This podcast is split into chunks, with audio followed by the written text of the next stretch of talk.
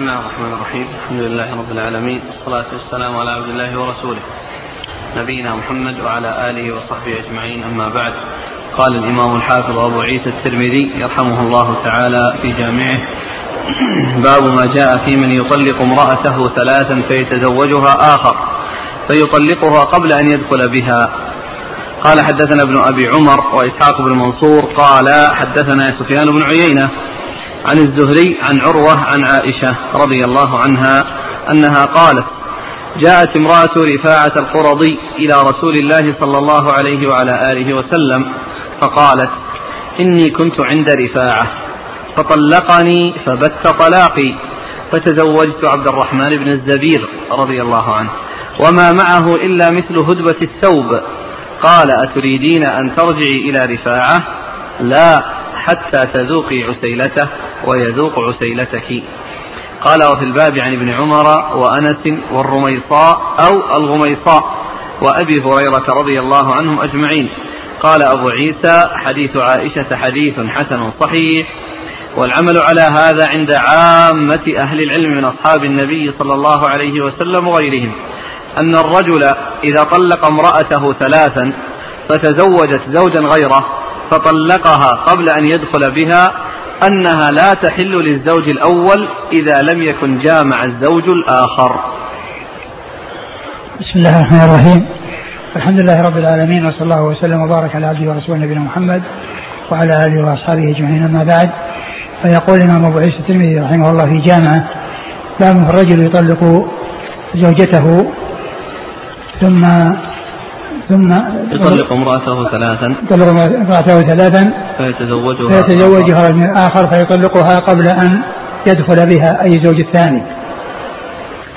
آآ آآ هذه المسألة وهي أن التي يطلقها زوجها ثلاثا ويكون استنفد ما عنده من الطلقات الأولى ثم الثانية ثم الثالثة أنه لا يحل له أن يرجع إليها إلا إذا تزوجها رجل آخر زواج رغبة وطلق وطلقها بعد أن دخل بها فإنه يحل للزوج الأول أن يرجع إليها.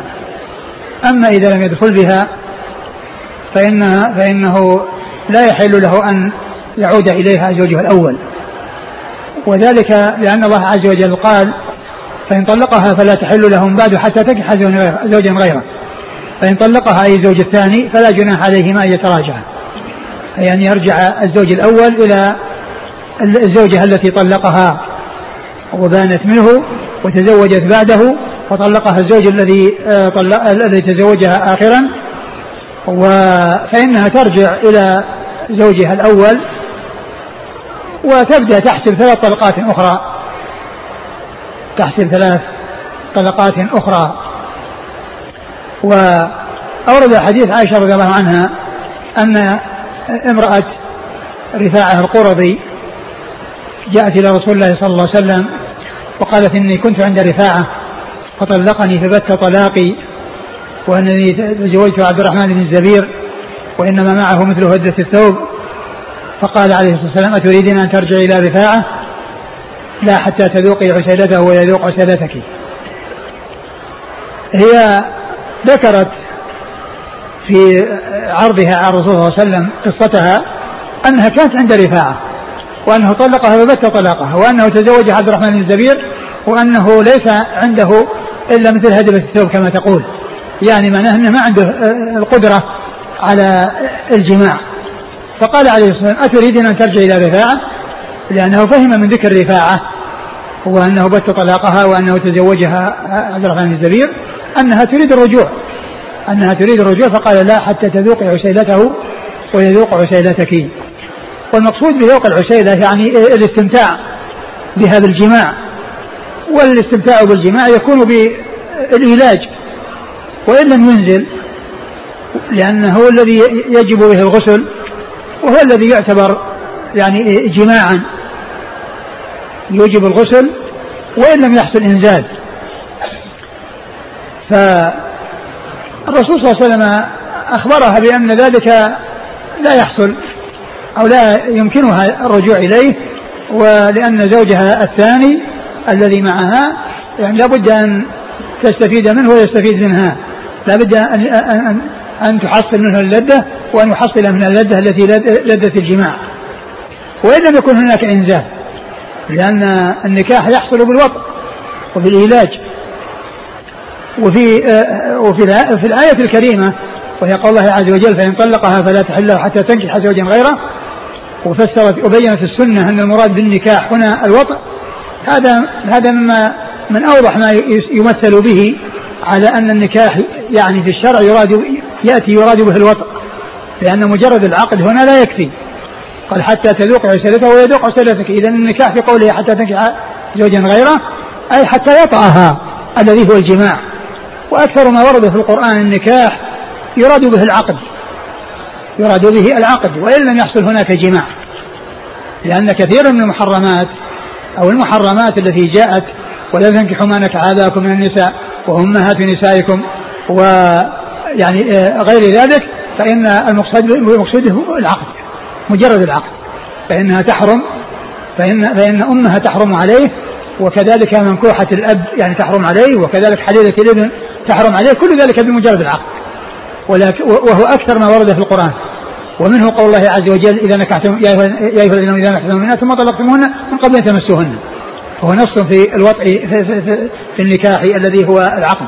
ولكن هذه الآية الكريمة التي تتعلق بالموضوع الذي نحن فيه وهي قول حتى تنكح زوجا غيره فسر النبي صلى الله عليه وسلم النكاح هنا بالوطء فقال لا حتى تذوقي عسيلته ويذوق عسيلتك وبهذا يتبين أن المرأة المطلقة يعني ثلاثا إذا تزوجها آه، رجل آخر أنها فطلقها أنها لا ترجع إلى الأول إلا إذا كان الثاني قد جامعها.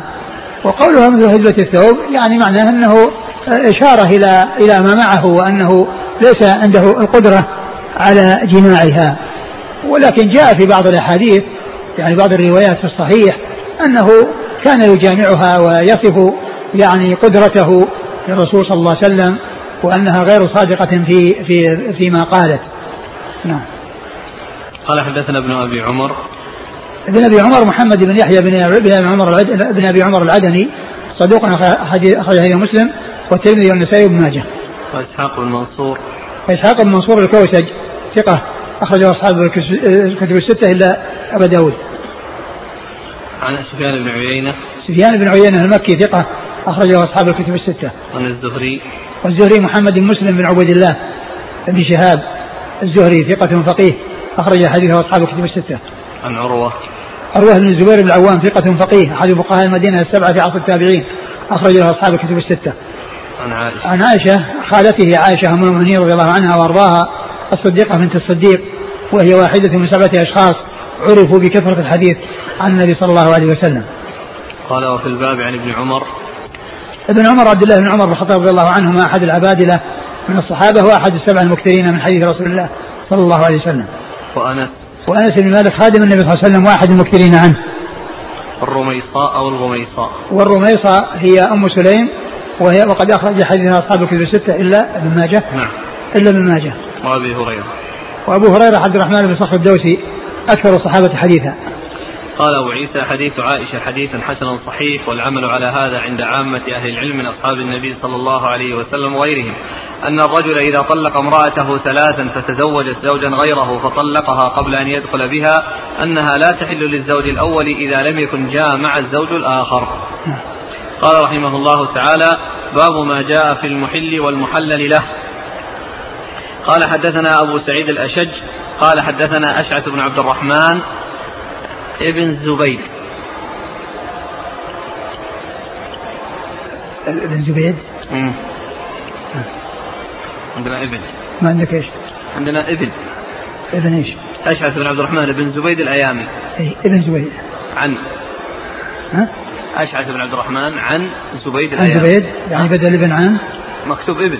أيوه وهو عندنا أشعث بن عبد الرحمن ابن زبيد الأيامي. اي وهو عن زبيد. نعم. نعم. عن زبيد الأيامي. يعني ابن التصحيف التصحيف بين ابن وعن يعني يحصل أحيانا يعني في بعض الأسانيد وهو موجود في بعض الكتب وفي طبعة ال طبعة ال كتاب جامع العلم وفضله لابن عبد البر الطبعة القديمة.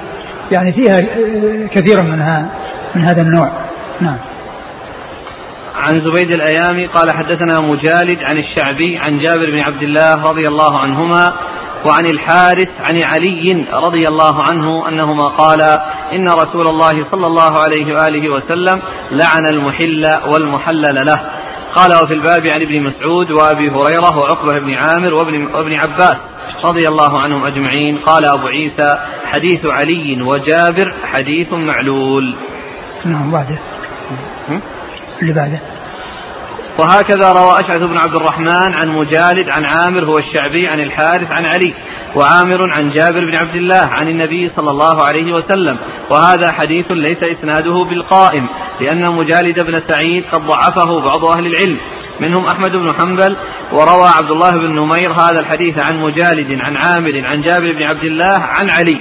وهذا قد وهم فيه ابن نمير والحديث الأول أصح. وقد رواه مغيرة وابن أبي خالد وغير واحد عن الشعبي عن الحارث عن علي. قال حدثنا محمود بن غيلان قال حدثنا أبو أحمد الزهري. الزبيري.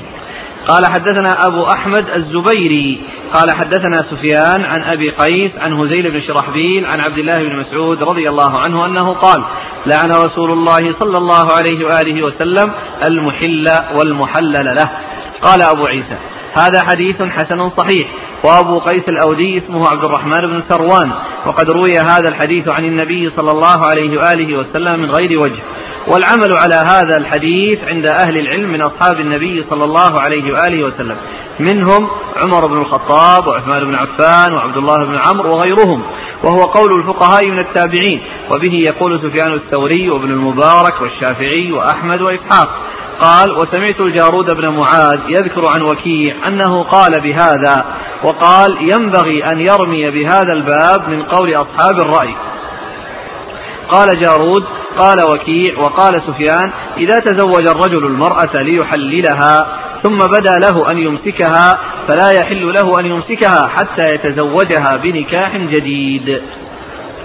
ثم ورد أبو عيسى باب في المحل والمحلل له. المحل هو الذي آه، يتزوج المرأة لا رغبة في زواجها ولكن ليحل ليحلها لمن طلقها ثلاثا وبانت منه ولا يحل له أن يعود إليها إلا إذا نكحت زوجا غيره فهو ينكحها أو يتزوجها من أجل التحليل من أجل التحليل للزوج الأول. وأما إذا تزوجها زواج رغبة ولم يكن قصده التحليل ثم بدا له أن يطلقها فهذا هو الذي تعود إلى الزوج الأول به لأنه لم يكن ارتكب أمرا محرما ولم يكن أقدم على فعل لا يجوز وإنما أقدم على فعل جائز وهو الزواج بالرغبة الزواج لرغبة رغبها فيها. ثم بدأ ثم بعد ذلك آه، بعدما تزوجها ما لم تناسبه كما هو الشأن في بعض الأزواج الذين يتزوجون آه، آه، أي زواج ثم لا يعجبهم الاستمرار فيطلقون. والله قد شرع الطلاق عند الحاجة إليه. أما إذا كان الزواج من أجل التحليل وليس من أجل الرغبة فإن هذا هو الذي يدخل في الحديث ويدخل في وهو الذي أراده النسائي رحمه رحمه الله في الترجمة في المحل في المحل والمحلل له. وكل منهما ملعون على لسان رسول الله صلى الله عليه وسلم كما جاء في هذا الحديث. كما جاء في هذا الحديث عن مسعود وعلي رضي الله تعالى عنهما. أورد أبو عيسى أولا حديث حديث علي رضي الله عنه جابر. وجابر رضي الله تعالى عنهما أن النبي صلى الله عليه وسلم قال لعن الله المحل والمحل والمحلل له. لعن الله المحل وهو الزوج الثاني والمحلل له الزوج الأول وهو الزوج الأول. يعني إذا سواء كان يعني بينهما اتفاق يعني آه لفظي أو تواطؤ بدون أن هناك اتفاق بينهما على أن يفعل هذا الفعل وإنما يكون فيه تواطؤ بينهما فإن هذا يكون فيه يعني كل منهما يدخل تحت تحت اللعنة لعن الله المحل والمحلل له. واتيان هذه الترجمة بعد الترجمة التي قبلها مناسب لأن الأول فيه آه، أن أن أن أن الزوج الأول لا تعود له المرأة إلا إذا جامعها الزوج الثاني. إذا جامعها الزوج الثاني ومجرد العقل لا يكفي. ثم في هذه الترجمة التي بعدها بين أن الزواج الثاني إنما ينفع وإنما يكون سائغا إذا كان جواز رغبة. أما إذا كان جوازا من أجل التحليل فإن فإن ذلك لا يجوز وفيه هذا اللعن وفيه لعن رسول الله صلى الله عليه وسلم آه، آه، الزوج الأول والزوج الثاني المحل المحل الذي هو الزوج الثاني والمحلل له المحلل له الذي هو الزوج الزوج الأول. آه، حديث علي رضي الله عنه وحديث جابر رضي الله عنه يقول لعن الله المحل والمحلى له وكذلك حديث جابر حديث ابن مسعود الذي بعدهما فإنه أيضا مشتمل على وحديث الأول يعني فيه مجالد وفيه يعني ضعف ولكن الحديث الذي بعده إسناده صحيح فإذا يكون أو يقوى يعني بالإسناد الذي بعده فيكون صحيحا آه الذي هو لعن المحلل والمحلل له. وفي بيان أنه من الكبائر لأن الكبائر هي التي يكون عليها حد في الدنيا أو يتوعد عليها بلعن أو غضب أو نار. أو غير ذلك مما يدل على أن الفعل كبيرة من الكبائر. نعم. قال حدثنا أبو سعيد الأشج. أبو سعيد الأشج عبد الله بن سعيد وهو ثقة أخرجه أصحاب الكتب. ثقة أخرجه أصحاب الكتب. عن أشعث بن عبد الرحمن. عن أشعث بن عبد الرحمن وهو صدوق أبو داود والترمذي والنسائي. صدوق أبو داود والترمذي والنسائي. عن زبيد الأيامي. عن زبيد الأيامي وهو ثقة أخرجه أصحاب الكتب الستة. عن مجالد ويقال له الأيامي ويقال اليامي. نعم. مجالد؟ عن مجالد بن سعيد وهو ليس بالقوي. وهو ليس بالقوي أخرج له مسلم وأصحاب السنن. مسلم وأصحاب السنن. عن الشعبي. عن الشعبي عامر بن شرحبيل الشعبي ثقة فقيه أخرج له أصحاب الكتب الستة. عن جابر. عن جابر بن عبد الله الأنصاري رضي الله عنهما أحد المكثرين من حديث رسول الله صلى الله عليه وسلم. وعن الحارث. وعن الحارث هو الأعور حارث بن عبد الله الأعور. وهو في حديثه ضعف أخرجه أصحاب السنن وهو في حديث ضعف أخرجه أصحاب السنن عن علي عن علي رضي الله عنه أمير المؤمنين ورابع الخلفاء الراشدين الهادين المهديين صاحب المناقب الجمة والفضائل الكثيرة وحديثه عند أصحاب الكتب الستة. وفي الباب عن ابن مسعود ابن مسعود عبد الله بن مسعود رضي الله تعالى عنه أخرج حديث أصحاب الكتب الستة. وأبي هريرة وعقبة بن عامر عقبة بن عامر الجهني أخرج حديث أصحاب الكتب الستة. وابن عباس وابن عباس عبد الله بن عباس بن عبد المطلب بن عم النبي عليه الصلاة والسلام وأحد العبادلة الأربعة وأحد المكثرين من حديث رسول الله صلى الله عليه وسلم. قال أبو عيسى حديث علي وجابر حديث معلول. وهكذا روى أشعث بن عبد الرحمن عن مجالد عن عامر هو الشعبي عن الحارث عن علي. وعامر عن جابر بن عبد الله عن النبي صلى الله عليه وسلم. وهذا حديث ليس إسناده بالقائم. لأن مجالد بن سعيد قد ضعفه بعض أهل العلم منهم أحمد بن حنبل. وروى عبد الله بن نمير هذا الحديث عن مجالد عن عامر عن جابر عن علي. عبد الله بن نمير ثقة أخرجه أصحاب كتب الستة. وهذا قد وهم فيه ابن نمير. نعم. والحديث الأول أصح. وقد رواه مغيرة وابن أبي خالد وغير واحد عن الشعبي عن الحارث عن علي. مغيرة هو ابن مقسم وهو ثقة في أصحاب الكتب ثقة في أصحاب الكتب الستة و ابن أبي خالد. وابن أبي خالد هو إسماعيل. إسماعيل بن أبي خالد الأحمسي آه، وهو ثقة أخرجه أصحاب الكتب الستة. قال حدثنا محمود بن غيلان. محمود بن غيلان ثقة أخرجه أصحاب في الستة إلا أبا داود. وتكرر على لسان محمود بن غيلان الدمشقي وهذا خطأ اللي هو نسبة إلى دمشق وإنما هو مروزي. وإنما هو مروزي, مروزي نزل بغداد نعم. عن أبي أحمد الزبيري. أبي أحمد الزبيري محمد بن عبد الله بن الزبير ثقة أخرجه أصحاب في الستة. عن سفيان. عن سفيان الثوري سفيان بن سعيد المسروق الثوري ثقة فقيه أخرج له أصحاب كتب الستة. عن أبي قيس. عن أبي قيس وهو عبد الرحمن بن ثروان صدوق ربما خالف أخرج عبد الرحمن بن ثروان صدوق ربما خالف أخرج له البخاري وأصحاب السنن البخاري وأصحاب السنن. عنه زيد بن شرحبيل. عنه زيد بن شرحبيل وهو ثقة أخرجه البخاري وأصحاب السنن ثقة أخرجه البخاري وأصحاب السنن عن عبد الله بن مسعود. عبد الله بن مسعود رضي الله عنه مر ذكره. قال هذا حديث حسن صحيح وأبو قيس الأودي اسمه عبد الرحمن بن ثروان وقد روي هذا الحديث عن النبي صلى الله عليه وسلم من غير وجه. والعمل على هذا الحديث عند أهل العلم من أصحاب النبي صلى الله عليه وسلم. منهم عمر بن الخطاب. عمر بن الخطاب أمير المؤمنين وثاني الخلفاء الراشدين الهادي المهديين صاحب المناقب الجنة والفضائل الكثيرة وحديثه عند اصحاب الكتب الستة. وعثمان بن عفان أمير المؤمنين وثالث الخلفاء الراشدين الهادي المهديين صاحب المناقب الجنة والفضائل الكثيرة وحديثه عند اصحاب الكتب الستة. وعبد الله بن عبد الله بن عمرو عبد الله بن عمرو بن العاص أحد العبادلة رضي الله عنهما أحد العبادلة الأربعة من الصحابة وأخرج حديثه اصحاب الكتب الستة. قال وهو وهو قول الفقهاء من التابعين وبه يقول سفيان الثوري وابن المبارك. والشافعي. سفيان الثوري مر ذكره؟ وابن المبارك وعبد الله المبارك المروزي ثقة أخرج أصحاب الكتب الستة. والشافعي محمد بن إدريس الشافعي أحد الأئمة من أهل السنة الأربعة. أخرج اخرج البخاري تعليقا وأصحاب السنن. وأحمد وإسحاق. وأحمد بن محمد بن حنبل الشيباني أحد الأئمة الأربعة. من أهل السنة وحديثه أخرجه أصحاب الكتب الستة وإسحاق بن راهوية الحنبلي المروزي وهو ثقة أخرجه أصحاب الكتب الستة إلا ابن ماجه. قال وسمعت الجارود بن معاذ. الجارود بن معاذ الترمذي وهو لا بأس به. ثقة أخرجه الترمذي والنسائي. هو ثقة أخرجه الترمذي والنسائي. يذكر عن وكيع. وكيع بن الجراح الرؤاسي الكوفي ثقة أخرجه أصحاب الكتب الستة. أنه قال بهذا.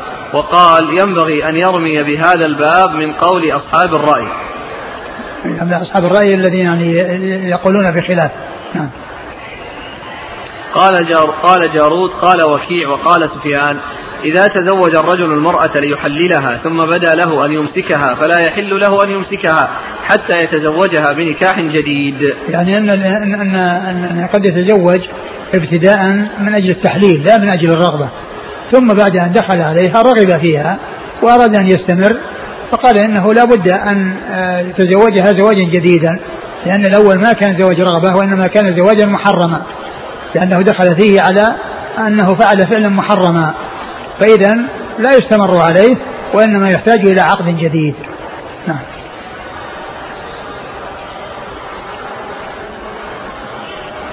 قال رحمه الله تعالى باب ما جاء في تحريم نكاح المتعة. قال حدثنا ابن أبي عمر قال حدثنا سفيان عن الزهري عن عبد الله والحسن بن محمد بن علي عن أبيهما عن علي بن أبي طالب رضي الله عنه أن النبي صلى الله عليه وسلم نهى عن متعة النساء وعن لحوم الحمر الأهلية زمن خيبر. قال وفي الباب عن سبرة الجهني وأبي هريرة رضي الله عنهما. قال أبو عيسى حديث علي حديث حسن صحيح والعمل على هذا عند أهل العلم من أصحاب النبي صلى الله عليه وسلم وغيرهم. وإنما روي عن ابن عباس شيء من الرخصة في المتعة ثم رجع عن قوله حيث أخبر عن النبي صلى الله عليه وسلم. وأمر أكثر أهل العلم على تحريم المتعة وهو قول الثوري وابن المبارك والشافعي وأحمد وإسحاق. ثم ورد أبو عيسى باب في المتعة والمتعة هي متعة النساء. لأن المتعة متعة الحج ومتعة النساء. فمتعة الحج هو التمتع الذي هو الإحرام بالعمرة من الميقات في أشهر الحج ثم إذا فرغ من العمرة آه، تحلل وإذا جاء الحج أحرم بالحج. فهذا هو التمتع ويقال هي متعة الحج. وأما متعة النساء فهي أن يتزوج المرأة زواجا مؤقتا لمدة شهر أو شهرين أو ثلاثة أو أربعة أو أسبوع. يعني دخول على آه، على مدة محددة يتفقان عليها يتفقان عليها. هذه المتعة. ومن المعلوم أن الزواج شرع في الإسلام آه، بدون أمد وبدون تحديد وإنما هو للتأبيد يعني الاستمرار إلا إذا جاء ما يعني يقطعه إلا إذا جاء ما يقطعه من طلاق أو خلع فإنه ينتهي. وإلا فإن الزواج يكون للاستمرار. وللدوام. وليس لفترة معينة وفترة مؤقتة يكون لها بداية ولها نهاية. له بداية ونهايته الطلاق أو الموت ونهايته الطلاق أو الموت أما يكون نهايته بعد شهر أو بعد أسبوع أو بعد ثلاثة أسابيع أو بعد سنة أو ما إلى ذلك فهذا هو المتعة المحرمة التي جاء الإسلام في الترخيص بها في أول أمر في في في, في, في الجهاد في سبيل الله وفي حال السفر والبعد عن عن الأهل ثم بعد ذلك حرم حرم واستمر التحريم وصار آخر الأمر هو تحريمها وأنها لا تجوز وإنما ال ال ال الذي تعين ولم يكن هناك سواه هو الزواج الشرعي الذي ليس له تعقيد الذي ليس له تعقيد وليس له تحديد. قد أورد أبو عيسى حديث علي رضي الله عنه وعلي رضي الله عنه هو يعني كثر عنه وكثرت الروايات عنه في تحريم المتعة وبيان تحريمها وأنها لا تجوز. علي نفسه رضي الله عنه هو الذي جاء عنه أكثر مما جاء عن غيره يعني في هذا الباب من ناحية تحريمها والمنع منها. ف آه، أورد حديث علي رضي الله عنه قال آه، قال نهى النبي صلى الله عليه وسلم عن متعة النساء وعن لحوم الحمر الأهلية زمن خيبر. نهى الرسول عن متعة النساء وعن نهى عن متعة, متعة النساء وعن لحوم الحمر الأهلية زمن خيبر يعني في غزوة خيبر يعني متعة النساء الذي هو يعني وطء النساء أو العقد على النساء لمدة مؤقتة. وعن الحمر الأهلية الإنسية التي هي غير الوحشية فإنها كانت مباحة أولا ثم حرمت. يعني في ذلك الوقت. ثم إنه جاء يعني أيضا تحليل المتعة النساء ولكنها حرمت بعد ذلك لأنها يعني أحلت عدة مرات ولكنها بعد ذلك حرمت واستقر الحكم على تحريمها. يعني ما جاء عن الرسول صلى الله عليه وسلم يعني هو تحريمها وعدم جوازها. بعده انتهى. نعم. قال حدثنا ابن أبي عمر عن سفيان عن الزهري عن عبد الله والحسن ابني محمد بن علي. عبد الله عبد الله والحسن وأبوهم محمد بن علي بن الحنفية كل منهم ثقة واخرج حديثهم أصحاب الكتب الستة. عن علي. عن علي رضي الله عنه وقد مر ذكره. قال وفي الباب سبرة الجهني سبرة الجهني رضي الله عنه أخرج حديثه البخاري تعليقا ومسلم وأصحاب السنة البخاري تعليقا ومسلم وأصحاب السنة وأبي هريرة نعم. قال أبو عيسى حديث علي حديث حسن صحيح والعمل على هذا عند أهل العلم من أصحاب النبي صلى الله عليه وسلم وغيرهم وإنما روي عن ابن عباس شيء من الرخصة في المتعة ثم رجع عن قوله حيث أخبر عن النبي صلى الله عليه وسلم. وأمر أكثر أهل العلم على تحريم المتعة وهو قول الثوري وابن المبارك والشافعي وأحمد وإسحاق. قال حدثنا محمود بن غيلان قال حدثنا سفيان بن عقبة أخو قبيصة بن عقبة. قال حدثنا سفيان الثوري عن موسى بن عبيدة عن محمد بن كعب عن ابن عباس رضي الله عنهما أنه قال إنما كانت المتعة في أول الإسلام. كان الرجل يقدم البلدة ليس له بها معرفة فيتزوج المرأة بقدر ما يرى أنه يقيم فتحفظ له متاعه وتصلح له شيئا. حتى إذا نزلت الآية إلا على أزواجهم أو ما ملكت أيمانهم قال ابن عباس فكل فرج سوى هذين فهو حرام. ثم ورد أبو عيسى حديث حديث آه، ابن عباس رضي الله تعالى عنهما آه، أو أثر ابن عباس رضي الله عنهما أن أن المتعة كانت أن أن أن إنما كانت المتعة في أول الإسلام كان الرجل يقدم البلدة ليس له بها معرفة. فيتزوج المرأة بقدر ما يرى أنه يقيم. فتحفظ له متاعه وتصلح له شيئا حتى إذا نزلت الآية إلا على أزواجهم أو ما ملكت أيمانهم. قال ابن عباس فكل فرج سوى هذين فهو حرام. أي أن المتعة كانت أول الأمر وبعد ذلك يعني منع من ذلك. ولكن الإسناد فيه موسى بن عبيدة الربذي وهو ضعيف يعني لا يحتج به.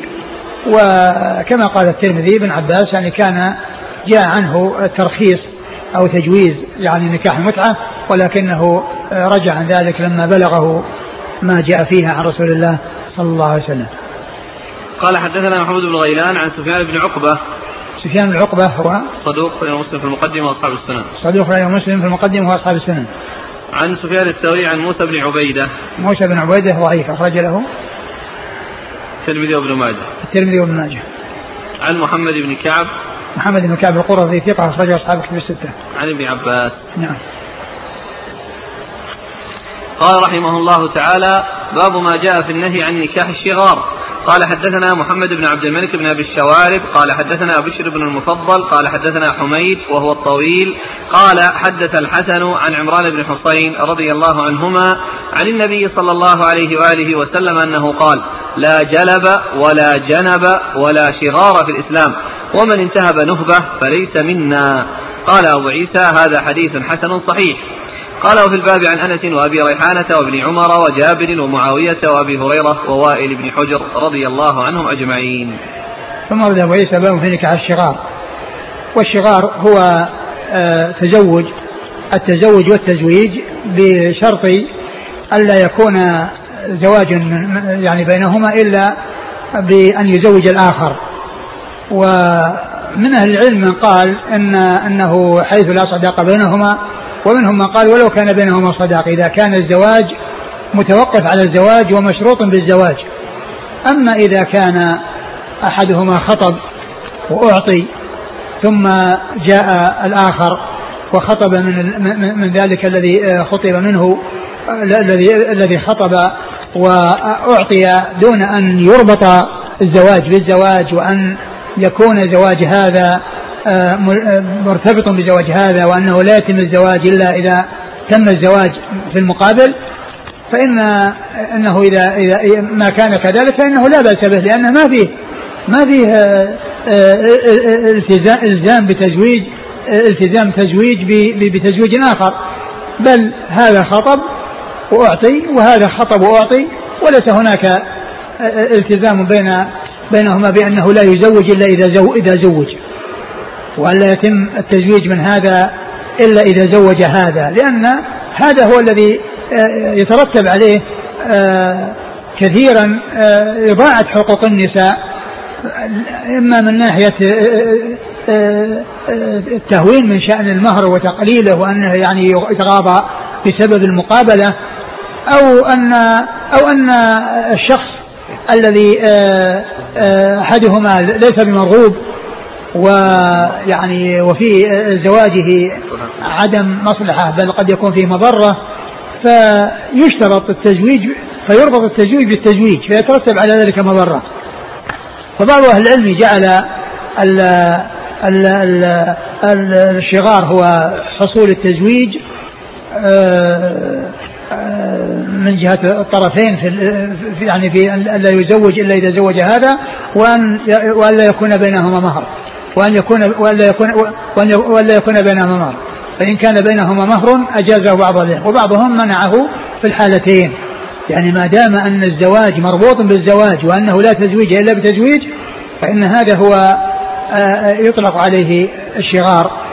ولا شك أن أن القول بأن التزويج يعني مرتبط بالتزويج وأن الزواج مقابل الزواج ولا يتم تزويج هذا إلا إذا آه، زوج هذا المحذور قائم فيه. المحذور قائم فيه. والمسألة كما ذكرت العلماء منهم من آه، قال إذا كان المهر موجود بينهما فإنه لا بأس وليس بشغار ومنهم من قال سواء كان فيه مهر أو ليس فيه مهر ما دام أن المسألة لا تزويج إلا بتزويج لا تزويج إلا بتزويج. والصحابي أورد عمران بن حصين. أورد حديث عمران بن حصين رضي الله عنه قال لا جلب ولا جنب ولا شغار في الإسلام. لا جلب ولا جنب. الجلب والجنب يعني يكون في الزكاة ويكون في السبق. وقد قيل إنه في السبق الجلب بأن يكون يعني واحد يعني يتفق مع أحد معه يباريه ويزجر الفرس يزجر الفرس التي آه، عليها المسابق. والجنب هو أن يجعل فرسا يعني بجواره بحيث يعني أنه إذا تعب الفرس المركوب عليه يتحول إلى الفرس الآخر. وفي الزكاة لا جلب يعني بأن يكون المصدق وهو الذي يأخذ الزكوات يجلس في ناحية ثم يجلب الناس عليه وأصحاب الأموال يسوقون يعني آه، بهائمهم وأنعامهم إليه. ولا جنب قيل إنه يكون آه، آه، صاحب رب المال يعني أو أصحاب الأغنام وأصحاب الإبل والمواشي. أنهم يكونون في جانب يعني يبتعدون عن عن المزكي يبتعدون عن المزكي. ولا شغار في الإسلام الذي هو التزويج بشرط التزويج. نعم. ومن انتهب نهبة فليس منا؟ ومن انتهب نهبة فليس منا. ومن انتهب نهبة فليس منا. النهبة هي الأخذ المال بغير حق يعني آه، آه، ظاهرا. يعني ليس السرقة. يعني ليس السرقة وإنما هو يعني أخذ بالقهر وأخذ بالغلبة يعني بغير حق. نعم. قال حدثنا محمد بن عبد الملك بن أبي الشوارب. محمد بن عبد الملك بن أبي الشوارب الصدوق. نعم أخرج له مسلم. والترمذي والنسائي بن مسلم والترمذي والنسائي بن ماجه. عن بشر بن المفضل. بشر المفضل ثقة أخرجه أصحاب الكتب الستة. عن حميد وهو الطويل. عن حميد. حميد الطويل حميد بن أبي حميد الطويل ثقة أخرجه أصحاب الكتب الستة. عن الحسن. الحسن بن أبي الحسن ثقة أخرجه أصحاب الكتب الستة. عن عمران. عن عمران بن حسين رضي الله تعالى عنه أخرج حديثه أصحاب الكتب الستة. قال أبو عيسى هذا حديث حسن صحيح. وفي الباب عن أنس وأبي ريحانة. وهو في رواية الحسن والحسن مدلس ولكن له شواهد. نعم. عن؟ وفي الباب عن أنس وأبي ريحانة. أبي ريحانة أخرج حديثه. أبو داود والنسائي بن ماجه. أبو داود والنسائي بن ماجه. وابن عمر نعم. وجابر ومعاوية معاوية بن أبي سفيان رضي الله تعالى عنهما أخرج حديثه أصحاب الكتب الستة. وأبي هريرة ووائل بن حجر. وائل بن حجر أخرج حديثه البخاري. جزء القراءة. جزء القراءة ومسلم وأصحاب السنة. قال حدثنا إسحاق بن موسى الأنصاري قال حدثنا معا قال حدثنا مالك عن نافع عن ابن عمر رضي الله عنهما أن النبي صلى الله عليه وسلم نهى عن الشغار. قال أبو عيسى هذا حديث حسن صحيح والعمل على هذا عند عامة أهل العلم لا يرون نكاح الشغار والشغار أن يزوج الرجل ابنته على أن يزوجه الآخر ابنته أو أخته ولا صداق بينهما. وقال بعض أهل العلم نكاح الشغار مفسوخ ولا يحل وإن جعل لهما صداقا. وهو قول الشافعي وأحمد وإسحاق. وروي عن عطاء بن أبي رباح أنه قال يقران يقران على نكاحهما ويجعل لهما صداق المثل وهو قول أهل الكوفة. ثم أورد أبو عيسى حديث ابن عمر رضي الله تعالى عنهما أن النبي صلى نهى عن الشغار نهى عن الشغار قد ذكر المصنف الاختلاف يعني في الشغار و يعني في المراد به وأنه آه، يعني منهم من قال بأنه يكون هناك ليس هناك صداق ومنهم من قال حتى ولو كان الصداق موجودا فإن ما دام أن أنه لا زواج إلا بزواج فإن هذا يقال له شغار نعم. قال حدثنا إسحاق بن موسى الأنصاري إسحاق بن موسى الأنصاري هو ثقة أخرجه مسلم والترمذي والنسائي بن ماجه. ثقة أخرجه مسلم والترمذي والنسائي بن ماجه. عن معن معن بن عيسى ثقة أخرجه أصحاب الكتب الستة. عن, عن مالك إمام دار الهجرة المحدث الفقيه أحد أصحاب المذاهب الأربعة المشهورة مذاهب السنة وحديث أخرجه أصحاب الكتب الستة. نافع نافع مولى بن عمر ثقة أخرجه أصحابه في الستة. عن ابن عمر. عن عبد الله بن عمر رضي الله عنه ومر ذكره. قال هذا حديث حسن صحيح والعمل على هذا عند عامة أهل العلم. لا يرون نكاح الشغار والشغار أن يزوج الرجل ابنته على أن يزوجه الآخر ابنته أو أخته ولا صداق بينهما. قال وبعض هذا التفسير ممن نعم. تفسير. أظن ذكر آه، أظن الشارح ذكر عن عن نافع أو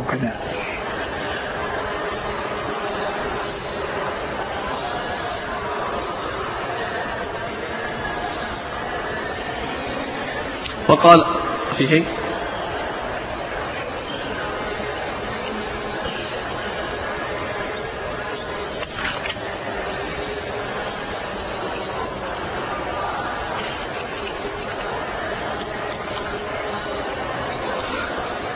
أبو داود جعله أي تفسير الشغار من كلام نافع وهو كذلك في رواية متفق عليها انتهى. قال القرطبي تفسير الشغار صحيح موافق لما ذكره اللغة فإن كان مرفوعا فهو المقصود وإن كان من قول الصحابي فمقبول أيضا لأنه أعلم بالمقال وأقعد بالحال. قلت قد وقع في حديث أبي بن كعب قالوا يا رسول الله ما الشغار؟ قال إنكاح المرأة إلى آخره. فهذا نص صريح لأن تفسير الشغار مرفوع لكن هذا الحديث ضعيف كما عرفت.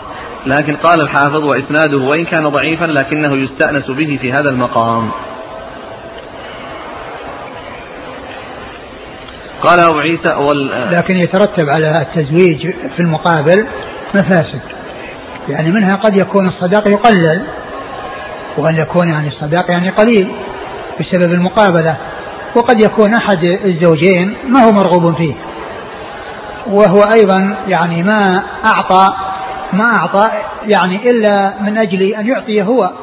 فيكون الالتزام من الجانبين يعني وإن كان هناك صداق فيه مضرة. نعم. ترون الأظهر أنه وإن كان بينه صداق؟ نعم. الأظهر بين الأقوال الذي يظهر ولو كان بينه صداق. وقال بعض أهل العلم نكاح الشغار مفسوخ ولا يحل وإن جعل لهم صداقا. وهو قول الشافعي وأحمد وإسحاق. وروي عن عطاء بن أبي رباح أنه قال يقران على نكاحهما ويجعل لهما صداق المثل وهو قول أهل الكوفة. بس ما هي بالقضية؟ قضية صداق فقط. قضية قضية آه، كفاءة. أقول كفاءة ومقابلة أحسن لك حصل هذا ثم بعدين اسلكت الأمور ورضي كل منهما بصاحبه. بس لابد من تجديد العقد قال رحمه الله تعالى باب ما جاء لا تنكح المرأة على عمتها ولا على خالتها. قال حدثنا نصر بن علي قال حدثنا عبد الأعلى بن عبد الأعلى قال حدثنا سعيد بن أبي عروبة عن ابن عن أبي حريز عن عكرمة عن ابن عباس رضي الله عنهما أن النبي صلى الله عليه وآله وسلم نهى أن تزوج المرأة على عمتها أو على خالتها وأبو حريز اسمه عبد الله بن حسين. قال حدثنا نصر بن علي قال حدثنا عبد الأعلى عن هشام بن حسان عن ابن سيرين عن أبي هريرة رضي الله عنه عن النبي صلى الله عليه وسلم بمثله. قال وفي الباب عن علي وابن عمر وعبد الله بن عمرو وأبي سعيد وأبي أمامة وجابر وعائشة وأبي موسى وسمرة بن جندب رضي الله عنهم أجمعين. ثم ورد عيسى باب لا تنكح المرأة على عمتها ولا على خالتها. آه، الجمع بين النساء في العقد أو في العصمة في عصمة الرجل جاءت السنة جاء جاء جاء الكتاب والسنة في المنع في آه، في آه، في الأختين بأن لا يجمع بينهما كما جاء في القرآن وأن تجمعوا بين الأختين وجاءت السنة بأنه لا يجمع بين المرأة وعمتها ولا بينها وبين خالتها. وسواء كان الزواج يعني كان للكبيرة أولا ثم الصغيرة جاءت بعد أو العكس أو العكس.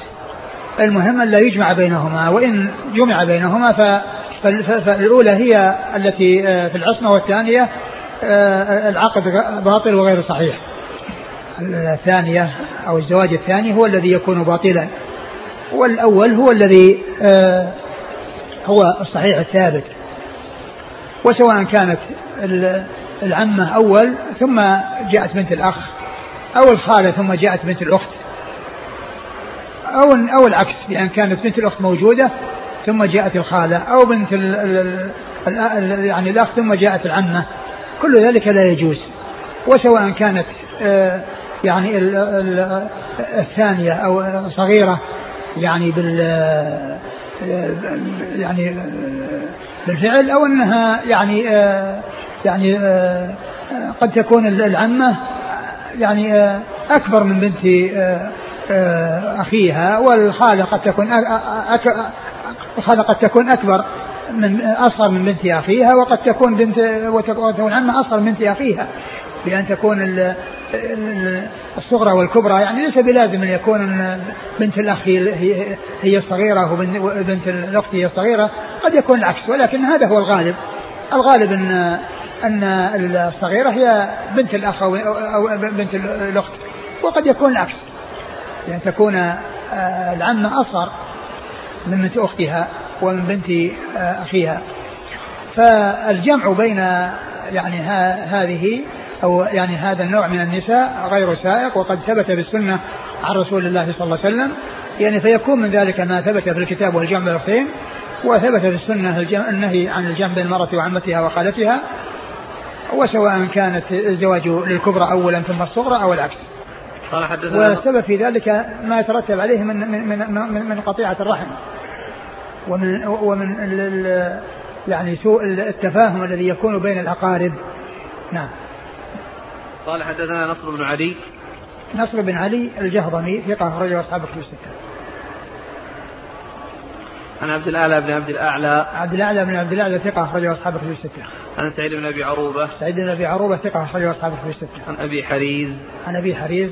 وهو صدوق يخطئ صدوق يخطئ أخرج له البخاري تعليقا وأصحاب السنة. البخاري تعليقا وأصحاب السنة. عن عكرمة. عن عكرمة هو ابن عباس وهو ثقة. أخرجه أصحاب الكتب الستة. عن ابن عباس. عن ابن عباس رضي الله عنهما نعم. قال وأبو حريز اسمه عبد الله بن حسين. قال حدثنا نصر بن علي قال حدثنا عبد الأعلى عن هشام بن حسان. هشام بن حسان ثقة أخرجه أصحاب الكتب الستة. عن ابن سيرين. محمد بن سيرين ثقة أخرجه أصحاب الكتب الستة. عن أبي هريرة. نعم. قال بمثله. قال وفي الباب عن علي وابن عمر وعبد الله بن عمرو وأبي سعيد.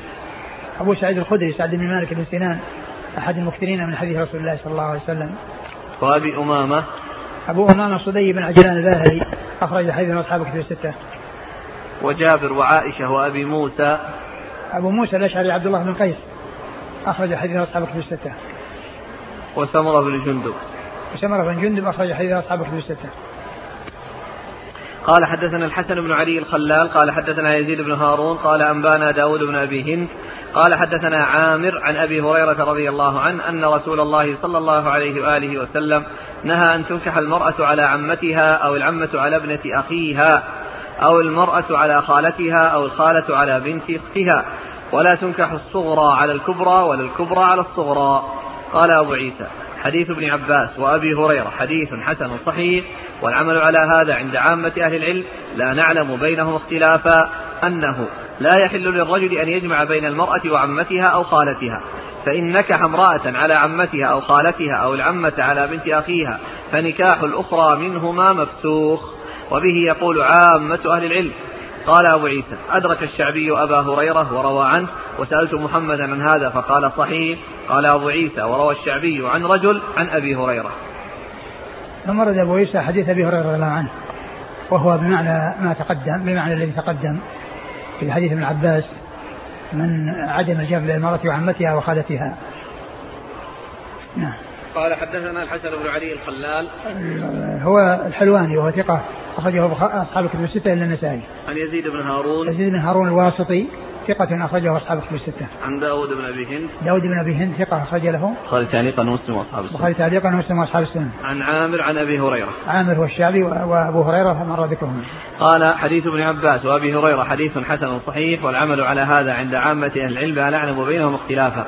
قال أبو عيسى أدرك الشعبي أبا هريرة وروى عنه وسألت محمدا عن هذا فقال صحيح. نعم. قال أبو عيسى وروى الشعبي عن رجل عن أبي هريرة قال رحمه الله تعالى باب ما جاء في الشرط عند عقدة النكاح. قال حدثنا يوسف بن عيسى قال حدثنا وكيع قال حدثنا عبد الحميد بن جعفر عن يزيد بن أبي حبيب عن مرثد بن عبد الله اليزني أبي الخير عن عقبة بن عامر الجهني رضي الله عنه أنه قال قال رسول الله صلى الله عليه وآله وسلم إن أحق الشروط أن يوفى به بها ما استحللتم به الفروج قال حدثنا أبو موسى محمد بن المثنى قال حدثنا يحيى بن سعيد عن عبد الحميد بن جعفر نحوه. قال أبو عيسى هذا حديث حسن صحيح والعمل على هذا عند بعض أهل العلم من أصحاب النبي صلى الله عليه وسلم منهم عمر بن الخطاب. قال إذا تزوج رجل امرأة وشرط لها أن لا يخرجها من مصرها فليس له أن يخرجها وهو قول بعض أهل العلم وبه يقول الشافعي وأحمد وإسحاق. وروي عن علي بن أبي طالب أنه قال شرط الله قبل شرطها كأنه رأى للزوج أن يخرجها وإن كانت اشترطت على زوجها ألا يخرجها. وذهب بعض أهل العلم إلى هذا وهو قول سفيان الثوري وبعض أهل الكوفة. ثم أبو عيسى أمر أبو عيسى رحمه الله هذه ترجمة باب الشروط. الشرط عند عقدة النكاح. الشرط عند عقدة النكاح. يعني عندما يتم العقد وعندما يجرى العقد يعني يشترط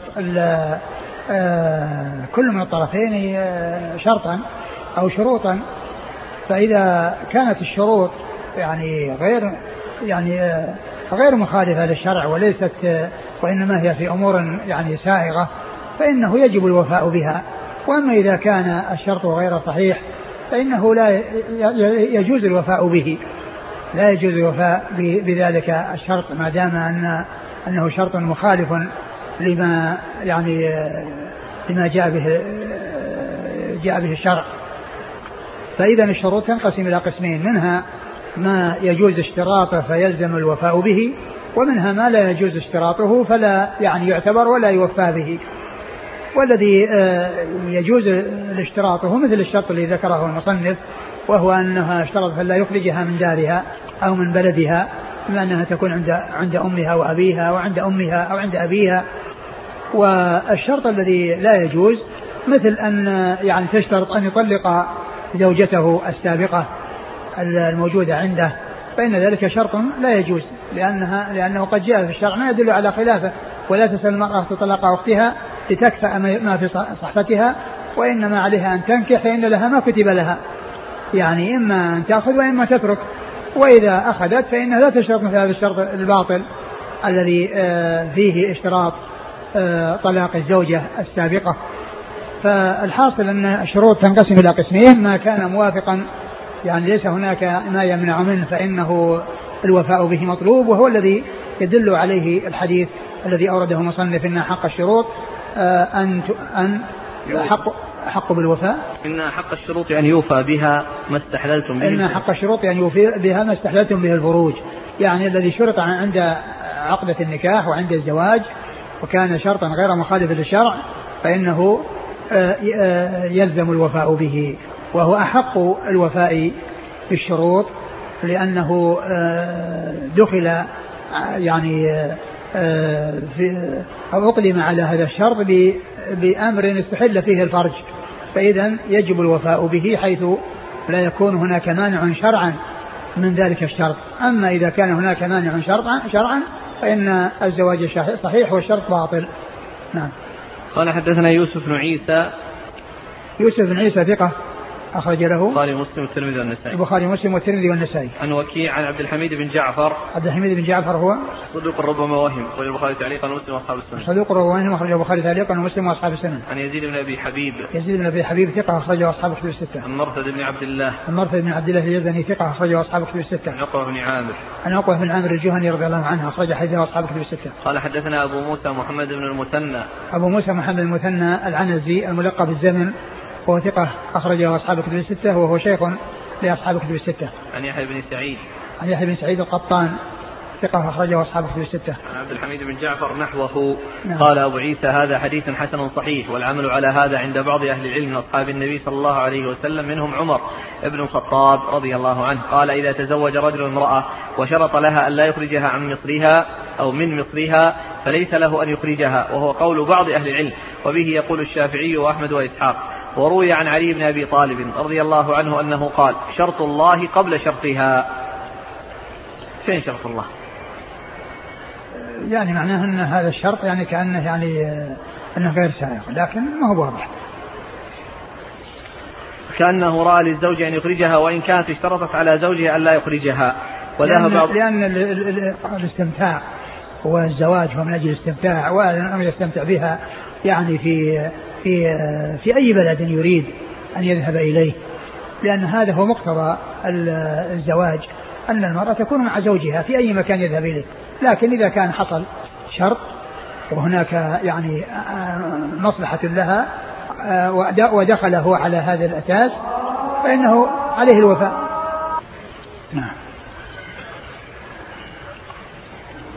قال وروي عن علي بن أبي طالب أنه قال شرط الله قبل شرطها كأنه رأى للزوج أن يخرجها وإن كانت اشترطت على زوجها أن لا يخرجها وذهب بعض أهل العلم إلى هذا وهو قول سفيان الثوري وبعض أهل الكوفة. قال رحمه الله تعالى باب ما جاء في الرجل يسلم وعنده عشر نسوة.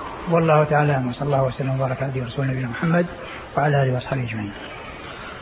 جزاكم الله خيرا وبارك الله فيكم. ونفعنا الله بما قلتم وغفر الله لنا ولكم وللمسلمين أجمعين. يقول السائل هل للمرأة أن أن تشترط على زوجها أن تكون العصمة بيدها؟ لا.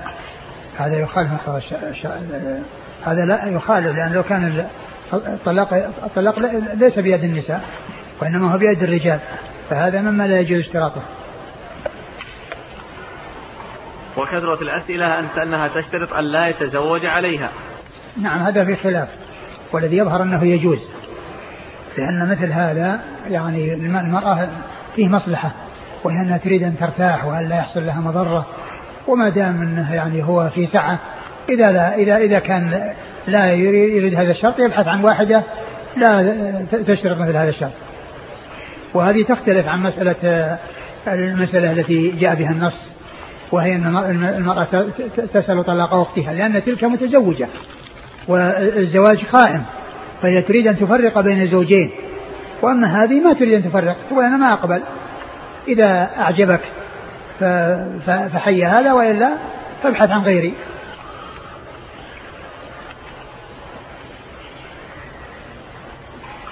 يقول هناك من يشترط على الزوج إذا أراد أن يطلق المرأة أن عليه كذا وكذا أو ما يسمى بالمؤخر مؤخر الصداق. إذا كان الاتفاق في الأول على شيء حاضر وشيء مؤجل ما في بأس. لكن يعني شيء يعني يوضع أشياء يعني ثقيلة وكثيرة يعني لا يعني وقد تكون خيالية كله من أجل يعني إلزامه بالبقاء وعدم التطبيق هذا لا شك أنه يعني غير صحيح. ولكن كون المهر يعني لا يتيسر دفعه كاملا فيكون بعضه حاضرا وبعضه مؤجلا لا بأس بذلك. وهذا يقول له أن يشترط عليها عدم النفقة. لا لأن مقتضى العقد يعني عليه أن ينفق عليه. جاءت أسئلة في التفريق بين نكاح المتعة والنكاح بنية الطلاق. نكاح المتعة يعني عرفنا حكمه وأنه جاء به الإسلام أولا ثم نسخ وبقي حراما. وأما نكاح نكاح بنية الطلاق فهذا يختلف عن نكاح المتعة لأن نكاح المتعة اتفاق بين الطرفين على مدة معينة. وأما نكاح بنية الطلاق الجهة الثانية التي هي جهة الزوجة لا يعرفون شيئا يعرفون شيئا عن عما عند الزوج. وما يريده الزوج وما في نية الزوج فهو يعني شيء من, طرف من أحد الطرفين. وأما المتعة فهي من الطرفين جميعا اتفاق على مدة معينة. وأما النكاح أو الزواج بنية الطلاق فإن هذا آه، يكون من جانب واحد وهو جانب الزوج. والزوجة لو يعلمون يعني ما في نيته وما هذا ما أقدموا عليه. ما أقدموا على إعطائه إذا كان يعرفون أنه سيطلقها. لأن الناس لأن الأصل في الزواج أن أن, أن الزواج يستمر ولا ينتهي إلا بالموت أو الطلاق. لا ينتهي إلا بالموت أو الطلاق. أما أن يكون هناك آه، آه، رغبة في التوقيت من جانبه وأنه لمدة معينة ثم يطلقها فهذا أجازه كثير من العلم. أجازه كثير من أهل العلم ولكن معلوم أن الإنسان لا يرضاه لبنته ولا لأخته ولا لموليته فعليه أن يعامل الناس بمثل ما يحب أن يعاملوه به. فكما أنه يعلم أنه آه، لو حصل هذا من غيره لأخته وبنته لا يعجبه ذلك. فإذا ينبغي أن لا يعجبه أن يعامل بنات الناس معاملة أخرى غير ما يحب أن يعاملوا به آه، قريباته. نعم. يقول قبل الزواج اشترطت على زوجتي أن لا نعيش في مسكن بالقرية. ولكن تزوجنا. ولكن تزوجنا واستمرت العيشة بالقرية نظرا لظروف المعيشة. وزوجتي اقتنعت بذلك. أعد السؤال يقول إنها اشترطت عليها أن لا تعيش في القرية. م. ولكن بعد الزواج استمرت العيشة ونحن في القريه خلاص إذا اتفقوا على إذا, إذا الذي اشترط الشرط يعني عدل عنه خلاص ما في إشكال.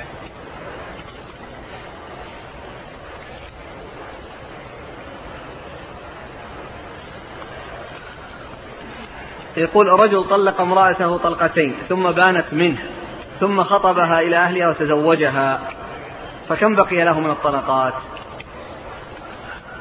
طلق طلقها طلقتين. وبانت. وخرجت من العدة ثم تزوجها. أي بنكاح جديد. إيه ما بقي إلا طلقة واحدة. ها؟ ما بقي إلا طلقة واحدة. لأنه مضى اثنتان وبقيت واحدة. وسواء خرجت من العدة أو راجعها. سواء راجعها أو تزوجها يعني من جديد فإنه بقي له واحدة.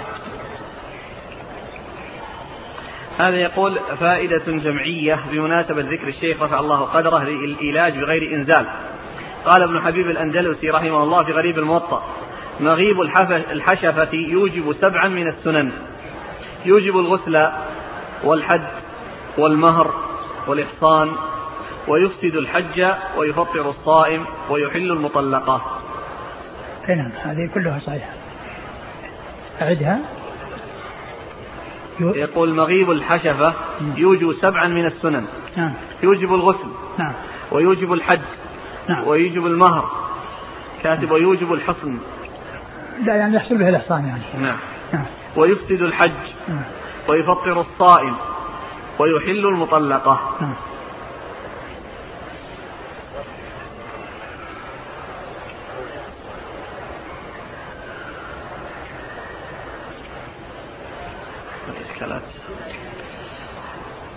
يقول هل يحد المحلل أو المحل هل يحد المحل إذا تزوج لهذا الغرض؟ ما ما يعني ما يعلم شيء يدل على أنه يحد لأن هذا زواج. ويعني آه، وهذا يكون من الأمور الخفية والحدود تدرع تدرع بالشبهات. وهل تدخل الزوجة في اللعن إذا كان باتفاق معها؟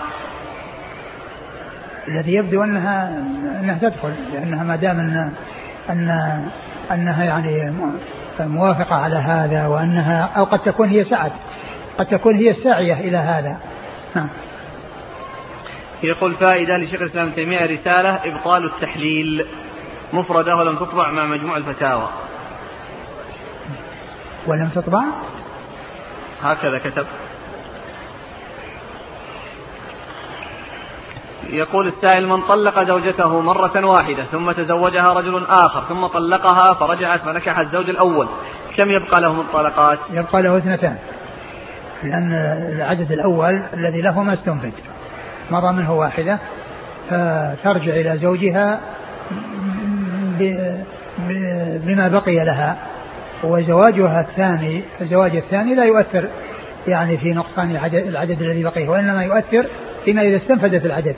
إذا استنفد العدد وهو ثلاث فإنه يؤثر بأن يرجع إلى عدد جديد. إذا طلقها ثلاثا وتزوجها غيره زواج رغبة ثم طلقها فترجع إلى زوجها الأول بثلاث طلقات يعني تكون أمامه. وأما إذا كان الطلقات الثلاث ما استنفذت فإنها ترجع فيما بقي. هذا يذكر فائدة بالنسبة للزيادة التي وردت في قصة عمر وآتيتم إحداهن قنطارا وتعقيب المرأة عليه. يقول أن هذه الزيادة معلولة لأنها من طرق مجال من طريق مجالد بن سعيد. ذكر ذلك الدار قطني في العلل في المجلد الثاني صفحة 238 لا وفيها فيها ذاك الانقطاع الذي أظن أبو عبد الرحمن السلمي عن عمر. يقول رواه أشعث بن سوار عن الشعبي عن شريح عن عمر وخالفه مجالد فرواه عن الشعبي عن مسروق عن عمر وزاد فيه ألفاظا لم يأتي بها غيره. واختلف فعلى مجاهد فرواه هشيم عنه عن الشعبي عن عمر لم يذكر بينهما أحدا. ما مر بنا فيه أبو عبد الرحمن السلمي؟ إلا هناك الإسناد اللي معنا